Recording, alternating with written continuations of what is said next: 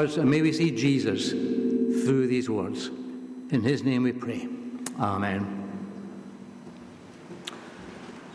Well, good morning, everyone, and uh, it really is good to be here uh, with you this morning. And thanks, first of all, to, to Ramsey for uh, being so kind in his words, he said at the beginning. Uh, and also thanks to Andy and Jan June for publicising God's big picture. A really good course. Do sign up for it. Uh, but it's now September, and for most of us, our summer holidays are over. We hope they've had a good time, we've enjoyed them, plenty of ice cream, uh, as we were thinking about before. And of course, this week, many of our church groups, particularly for children and young people, will be starting again. And we prayed for them earlier. And also, as we were thinking earlier in the service, schools will be going back for the beginning of the new academic year. And I wonder if you can cast your minds back, for some of you might be quite a while, but cast your minds back to your own school days, to the first day of the school year, when often there was a very special beginning of year assembly, when everyone was in the hall, smartly dressed, wondering what the coming year would have in store. As a head teacher, I had the privilege of leading these beginning of year assemblies for 21 years. And actually, I'd always start off in the same way. It's a bit boring, actually, doing it for 21 years, but I'd always start off in the same way. And I think, actually, Liz Jackson must have been hiding at the back because there were lots of hands up uh, in the assemblies. I think she uh, must have seen me do that. Because what I would say was, uh, put your hand up if you're really pleased to be back at school. And there were one or two hands that just timidly went up. And then I would say, um, all right, put your hand up if you're quite pleased to be back at school. And a few more hands went up. All right, put your hand up if you're okay about coming back to school. And a lot more hands went up at that point. Actually, it was quite interesting to see when the staff put their hands up. Liz Tufton's been a bit embarrassed there. but then I'll go on and talk about uh, all that achieved in, in, the past year the good things uh, and the not so good things, where perhaps students hadn't quite worked hard enough or had too many detentions. And then we'd look at where we are now, where exam results just come out, and we'd look at where we were, what these told us. And then we'd look forward to what will be happening in the coming year. And ask God to be with us in all that lay ahead. Now, I'm not saying that Malachi's prophecy to the people of God is a glorified school assembly. It's more than that. But there are some similarities. But what Malachi does show us is God's big picture just like what Andy and June were telling us about before. So do sign up again for that course. So what I want to do this morning is, just like in that school assembly, is to look back, consider the present situation, and then to look forward. So first of all, looking back. In the first session we had in Malachi a few weeks ago that, that David preached on, we saw these amazing words I have loved you says the Lord. In the second verse of the book, I have loved you, says the Lord. And the Lord said that to the people at the very beginning of this prophecy to show that they were his special people and that he loved them with a unique, awesome love. And they weren't a perfect people, far from it. As a people, they kept turning away from God and his standards.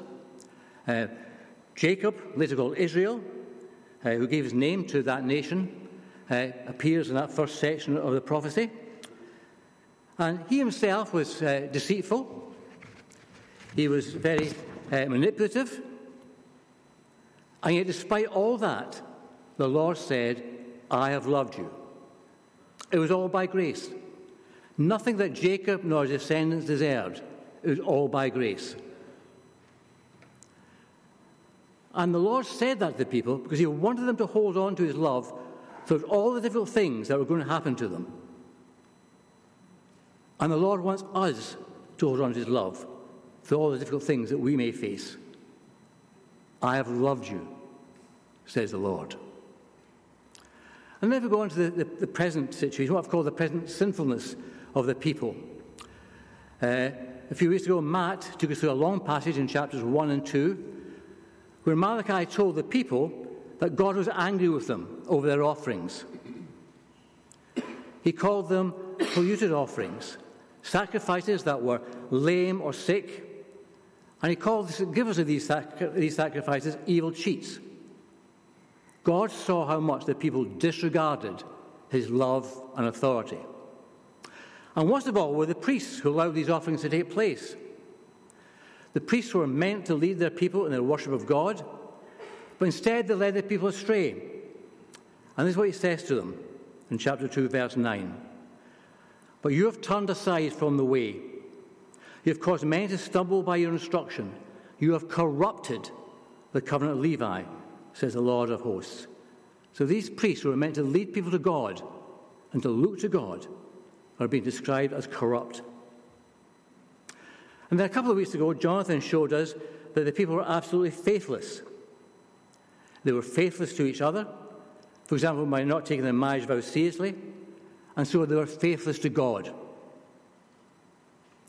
And so we finally come to this week's passage, where we see the sinfulness of the people in chapter 2, verse 17. And this is what uh, Malachi says You have wearied the Lord with your words. But you say, How have we wearied them? By saying, Everyone who does evil is good in the sight of the Lord, and he delights in them. Or by asking, Where is the God of justice? Now, does this mean that the Lord doesn't want to hear our prayers, doesn't want to hear our words? Does it mean that we weary him when we come in prayer? Well, of course not. Certainly not. He wants us to come in prayer to him. He wants us to have a relationship with him where we pour our hearts to him and even to complain to him. That's what God wants. So he doesn't weary with our words of prayer. Jonathan, in a recent evening service, led us through Psalm 64, which begins Hear my voice, O God, in my complaint. David was complaining to God about his circumstances. But God listened to him. God listened to his complaint. He wasn't angry that, uh, that David complained. God was not weary with David. But in this verse in Malachi, the people wearied God with their words because they were complaining against him. Now, no, it doesn't mean complaining against and complaining to. It was as if the people that Malachi was addressing were speaking about God behind his back. They were saying that God delights in evil, and yet nothing could be further from the truth. God's character means that he hates evil. You weary the Lord with your words, but you say, How have we wearied him? By saying, Everyone who does evil is good in the sight of the Lord, and he delights in them. Or by asking, Where is the God of justice? Well, the God of justice was going to give his answer. So let's look to the future. And the beginning of chapter 3 gives God's answer. So in verse 1 Behold, I send my messenger and he will prepare the way before me. And the Lord whom you seek will suddenly come to his temple, and the messenger of the covenant in whom you delight, behold, he is coming, says the Lord of hosts. This is the beginning of God's answer. God was going to send a messenger. In fact, he was going to send two messengers. The first messenger is the one who actually prepare the way. In chapter 4, Malachi considers Elijah to be the messenger. In the New Testament, Jesus actually used this verse from Malachi to describe John the Baptist, who prepared the way for him. And John the Baptist is often considered to be an Elijah type figure who prepared the way for the Lord. So the first messenger is the one who will come and prepare the way for the Lord Elijah stroke John the Baptist. Then the Lord himself is the second messenger. He will suddenly come to his temple with a new covenant. In other words, Jesus is coming with a new agreement between God and his people. And we know from the New Testament that agreement is based on his blood shed for us on the cross. Jesus is the Lord that the people were seeking. But were the people really ready for the coming of the Lord? Malachi asks the question in, in verse 2 But who can endure the day of his coming? And who can stand when he appears? Implying that no one can. No one can stand. No one can endure it. Perhaps the people were hoping that the messenger was going to turn a blind eye to all the sin that they were committing. But that wasn't going to be the case. That wasn't going to be the case. Because then he goes on to say in that verse, For he's like a refiner's fire, and like fuller's soap. Now, the refiner's fire burns away impurities to leave pure gold or pure silver. And the fuller's soap is used to clean cloth by pounding it. So, in the action of the coming Lord, he's like a refiner's fire, taking out our impurities and like fuller's soap clean, cleansing us, refining and cleansing us. And it says in verse 3 and 4 that he will start with the corrupt, wayward priests. He will sit as a refiner and purifier of silver, and he will purify the sons of Levi and refine them like gold and silver, and they will bring offerings in righteousness to the Lord. Then the offering of Judah and Jerusalem will be pleasing to the Lord, as in the days of old and as in former years. Now, it was the sons of Levi, the priest, who will be refined like gold and silver, shining, glowing, and precious. Whereas the offerings they used to present were polluted, lame, and sick, now they'll be perfect, offering righteousness as they should be.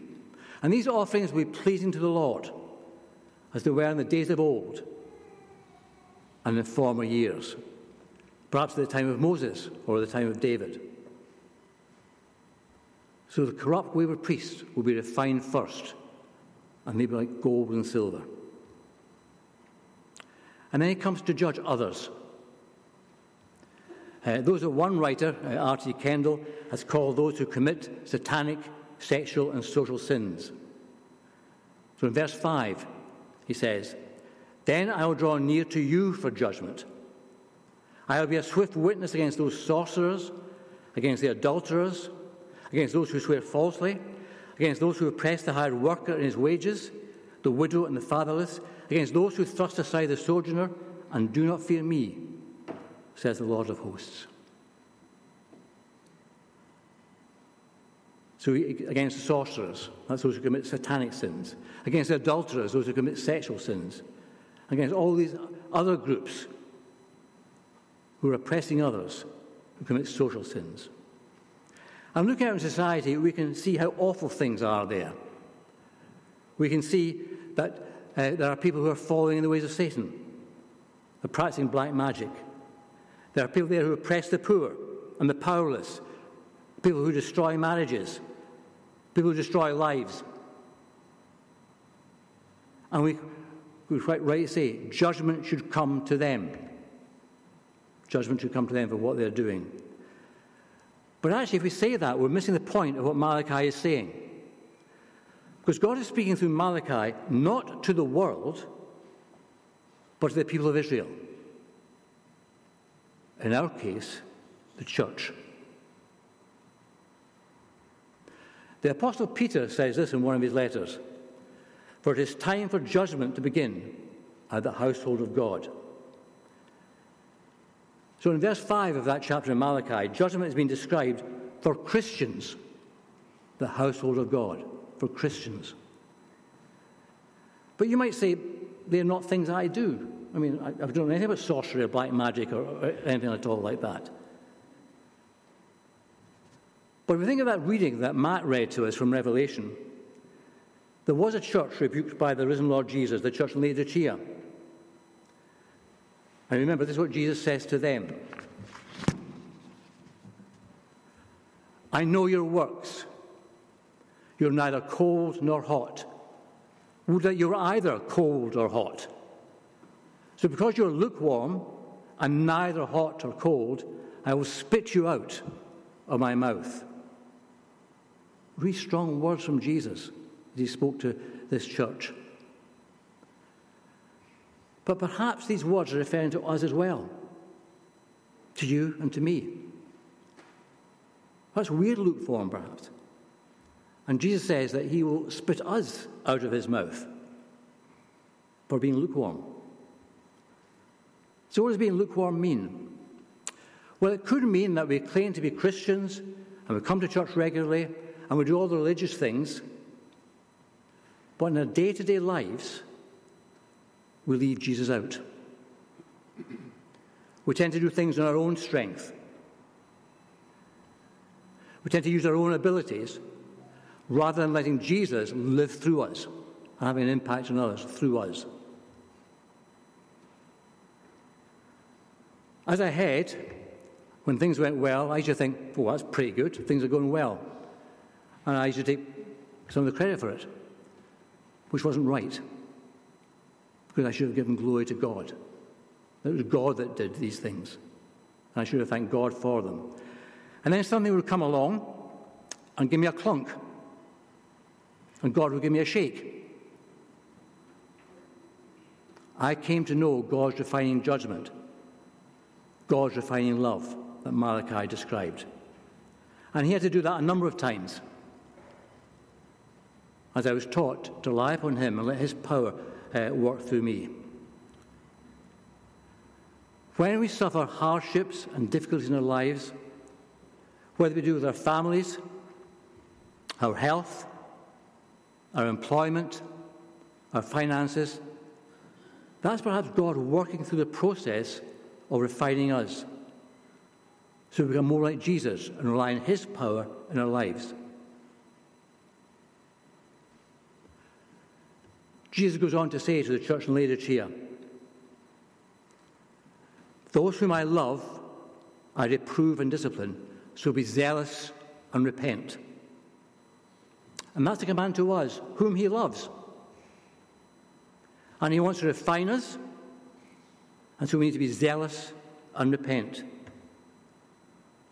And we know that He loves us because He's waiting for us. He's told us He loves us, and He's waiting for us. And a particularly famous verse, Revelation 3.20, says this, Behold, I stand at the door and knock. If anyone hears my voice and opens the door, I will come into him and eat with him, and he with me. So if you're not a Christian this morning, if you've never invited Jesus to come into your life, that verse is for you. He's waiting for you to open the door of your life, to ask Him to come in, to take away your sin, and to bring you new life. So you need to take that loving invitation seriously. He's waiting outside the door of your life. But that verse is also for Christians. Because remember, Jesus actually said it to our church. So that verse is all for Christians. We need to come to, that, to, that, to Him and open that door in repentance for our sin, including the sin of being lukewarm, of not allowing Jesus to live through us. And if we do open that door, He will come in and give us that fresh start. We as Christians need to take that loving invitation seriously as well.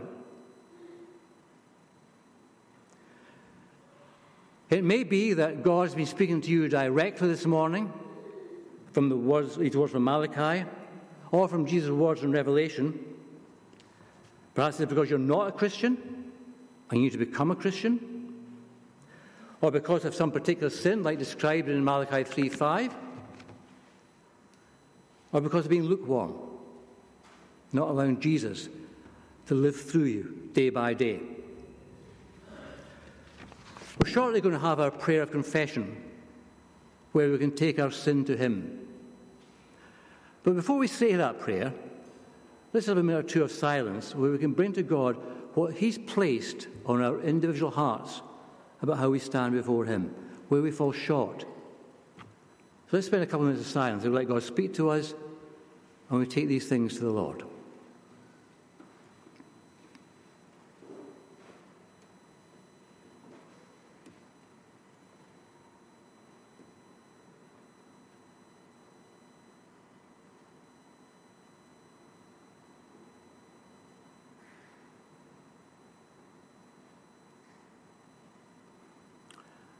So let's pray together, Almighty God. Almighty God, our Heavenly Father, we have sinned against you and against our fellow men in thought and word and deed, in the evil we have done and in the good we have not done, through ignorance, through weakness, through our own deliberate fault. We are truly sorry and repent of all our sins. For the sake of your Son, Jesus Christ, who died for us, forgive us all that is past, and grant that we may serve you in newness of life, to the glory of your name. Amen. Two or three verses further on in Malachi, the Lord says this Return to me, and I will return to you. So we know that if we come to Him and open the door to Him in repentance and faith, He will come into our lives and forgive us and make us new. Amen. Let's now sing our, our final hymn, the great Wesleyan hymn, which talks about God's love working within us. Love divine, O love's excelling, joy of heaven to earth come down, fixing us thy humble dwelling, all thy faithful mercies crown. Let's stand and sing.